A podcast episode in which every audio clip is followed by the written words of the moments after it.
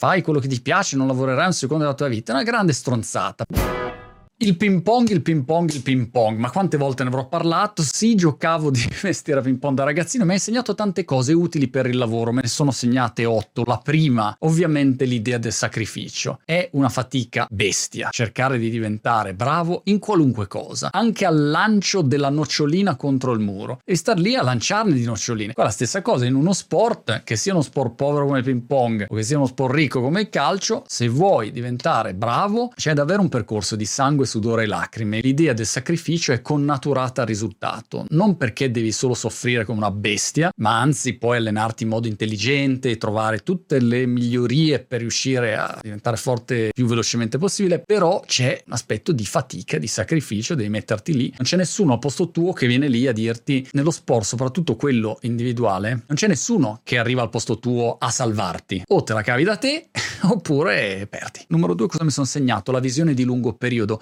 capisci che per diventare bravo c'è bisogno di tempo. Non puoi diventare bravo in un secondo. Inizi a giocare, non sai neanche tenere la racchetta in mano, non puoi pensare che dopo una settimana vai lì e vinci i mondiali. Impossibile. E questo sul lavoro in un qualche modo uno se lo dimentica. Magari esci dall'università e dopo sei mesi pretendi di esserne un kid. Invece no, ci vuole tempo proprio per imparare, avere una competenza, sapere come funziona uno sport, un mercato. È anche un fatto di database di esperienze. Quando tu vedi giocatori che sono molto esperti in qualunque qualunque sport, prendi Nadal a tennis eh, o la Serena Williams finché giocava, o giocatori che hanno quel livello di esperienza, ogni situazione l'hanno vista miliardi di volte. Aprono un database con tutti i file e dicono ok, in questa situazione istintivamente brrr, questa è la soluzione. Quando invece parti, tu quel database non ce l'hai, quindi è tutto nuovo. Hai il vantaggio della freschezza, ma lo svantaggio è che sei sempre un po' fuori posizione. Ci vuole tempo. Numero 3, se ti va di sfiga, stai zitto e non lamentarti. Nello sport, nel ping pong in particolare, ci sono gli spigoli o la retina cosiddetta. Uno fa un colpo e piglia lo spigolo. E a volte sei lì che ti lamenti, ci cazzo di sfiga. Magari ai tempi si giocava ai 21, eri al quinto set, 20 pari e uno ti piglia lo spigolo. Eh, porca miseria, rischi di perdere la partita così. Però fa parte del gioco, è lo stesso sul lavoro. Quante sfighe c'hai in continuazione? Hai le sfighe, hai le cause, hai il covid, c'hai la guerra in Ucraina, c'hai la recessione recessione, cioè le sfighe più sfigose. Com'è che dice la zia di Yoda? Lamentarsi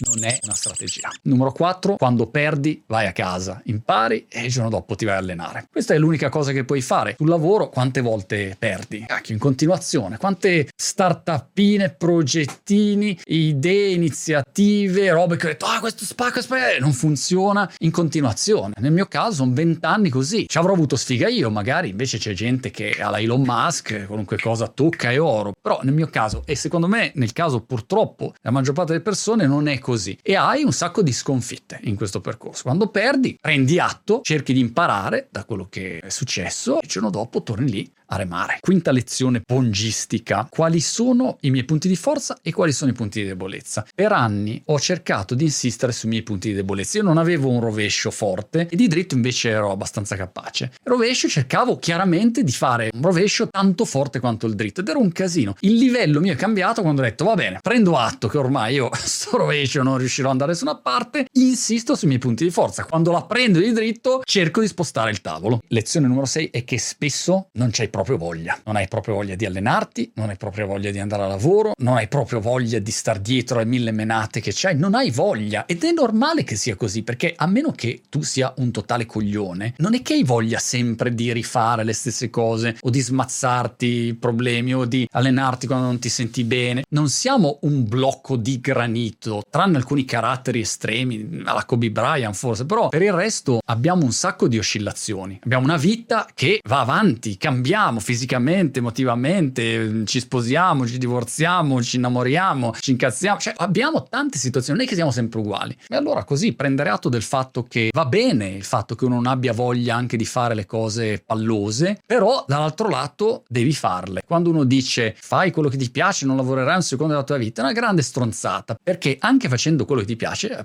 io adoravo giocare a ping pong, adoro fare le mie attività lavorative, però ci sono una marea di attività che non ti va di fare, però le devi fare lo stesso. Devi trovare, e per ognuno è diverso, in qualche modo quella tua modalità di adattamento, di sopravvivenza per riuscire a fare anche le attività pallose. Ci sono quelle. Numero 7, a volte le cose vanno bene, a volte le cose vanno male. Un giorno su, un giorno giù, un giorno su, un giorno giù. Questa è una costante per tutto. Quando uno pensa che diventa bravo in uno sport e fa così non è così, migliori un po', poi vai giù, ti incasini, poi stai piatto per un sacco di tempo, poi per migliorare devi peggiorare perché a quel punto devi cambiare la tecnica e quindi per un periodo non vinci più, però poi migliori di più. È una specie di piramide incrociata, misto montagna russa, che nel lungo periodo, un po' come Bitcoin, nel lungo periodo funziona, però la volatilità è alta. E numero 8, una lezione che ho imparato e poi mi fermo, è quella di non paragonarmi agli altri. Ho perso, guarda, degli anni a paragonarmi agli altri. C'era il giocatore francese fighissimo, c'era lo svedese, c'era quello italiano che era di più bravo di me. Io mi paragonavo, cercavo di dire, ecco, ma come posso essere così? Al posto di stare concentrato sul mio sistema, vado avanti, come dire, in una corsa. Non è che tu ogni due minuti guardi l'altro, tieni d'occhio gli avversari, ma non è che stai lì fermo a osservarli. Però vedi com'è bravo lui con quel passetto. No, eh, tu avrai le tue caratteristiche, lui avrà le sue. Puoi prendere ispirazione, puoi copiare inutile ma imitare necessario, puoi arricchirti no, dall'osservazione e dall'analisi, però poi riconduci tutto a quello che è un tuo sistema, lascia perdere gli altri. Purtroppo con i social oggi siamo condizionati dal fatto che vediamo tutti gli altri e tutti sembrano la zia di Nembo Kid, quando invece poi li conosci di persona e sono uno peggio dell'altro, nella maggior parte dei casi. Paragonarsi agli altri non è una strategia. Otto riflessioni così al volo, queste erano le mie, dimmi le tue.